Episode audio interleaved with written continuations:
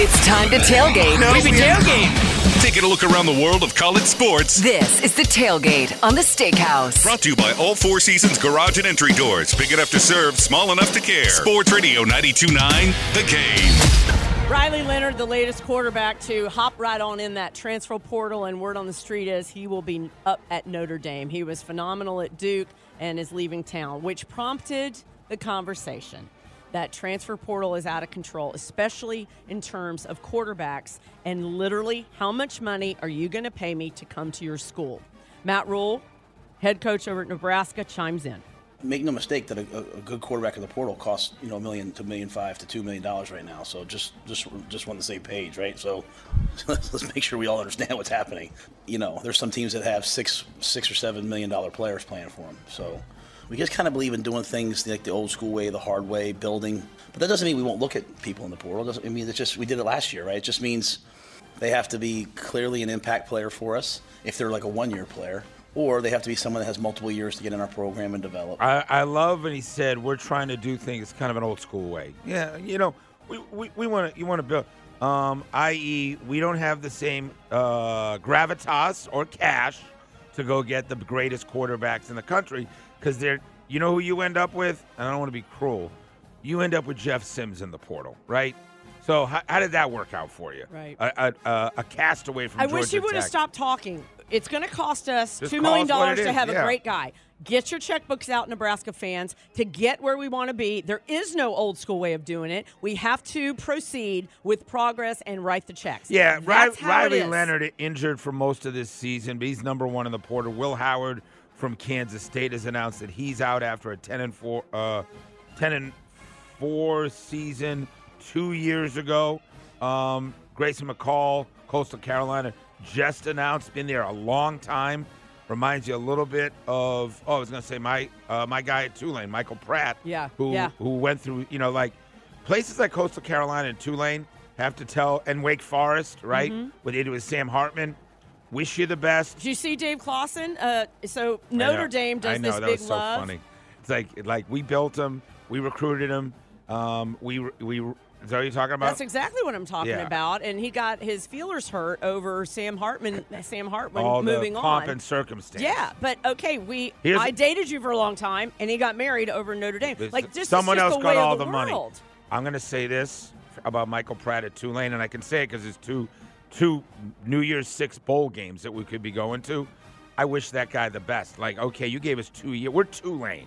Like, if that guy has a chance to go play at Oklahoma, go play there, right? You can play at North Carolina. Like, that's the way of the world. Know your place. I thought your conversation with Russ yesterday was so on point regarding Carson Beck.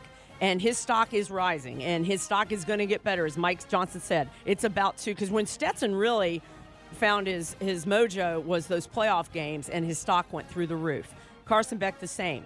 But if you can look at that draft board and say, here's where you're slotted, here's what you're going to make that first year, Georgia, and at Georgia you're going to make how much money? Nobody's going to outspend Georgia necessarily, right? They're always going to have, you know, plenty of money because of the success of the program. So Carson Beck has to think about how deep this quarterback class is, 5 number ones, possibly 5 first-round picks potentially. Remember, a couple of years ago, Desmond Ridder was the second quarterback taken. Kenny Pickett was 1. Desmond Ridder in the 3rd round was 2. That would have been a great year for Carson Beck to say, hello, hi, I'm out. Yeah. Now, next year's not the year if there's 5 number ones when you can go back to Georgia and build your stock. But then it trickles down. Now that quarterback room says, well, wait a minute. If I can go get $5 million to go at Penn State, if I can get $6 million to go to wherever. Well, you don't have the body of work to prove it, but if you're backing up, I mean, listen, that quarterback room is going to look a lot different if Carson Beck comes back, right? Absolutely.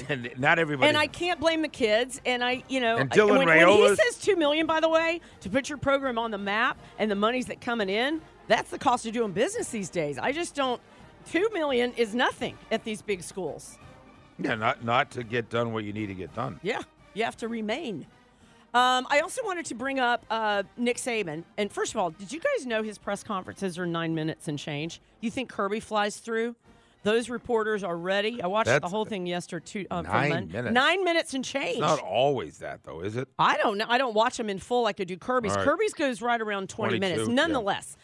When I tell you the love that he has for one Kirby Smart. One of the best teams in college football, if not the best team in college football. You know, Kirby's done a fantastic job there. I mean, I don't think people realize, you know, how hard it is to win 29 games in a row or even be 12-0 in a season. That is very out of character for Nick Saban. And I don't mean he doesn't have the utmost respect, but to stand in front of a podium like that and brag on Georgia? Well, he's always going to brag on his opponent. No, his opponent. But in this case, his opponent is also Kirby, the team that's passed him. You know, it's not like when you're praising South Carolina or Ole Miss or whoever. Here, you're admitting what everybody knows. Georgia's the premier football program in the country. I don't think you understand how hard it is to win for – I mean, that was – But did he call him the premier program? He said he didn't say the premier program. Yeah, he said one of those in the beginning. I mean, I just thought that was really something. Can you replay the beginning? I don't think he calls him. Let's see how far does he go. Because I think you want to be careful not to – we have that? Yeah, he's getting that Saban to play that first part of it again on Saban, if it's not too much trouble. I just one of the best teams in college football, if not the best team in college football. See? They're one of the best, if not the best team in college football. Well, they're undefeated. And I mean, I know that. My point I don't think it's that out of character. I think it is. Wow. You know, he didn't call them the premier college football program. He said one of the best teams. If not the best team in college football. Team, yes. Not program, right? I don't know. I think it's semantics. Remember David? Remember David Paul called them the premier program? And Saban shot him that look last year on the set of Game Day. By the way, right next to him. Yeah, that was David Stones, baby.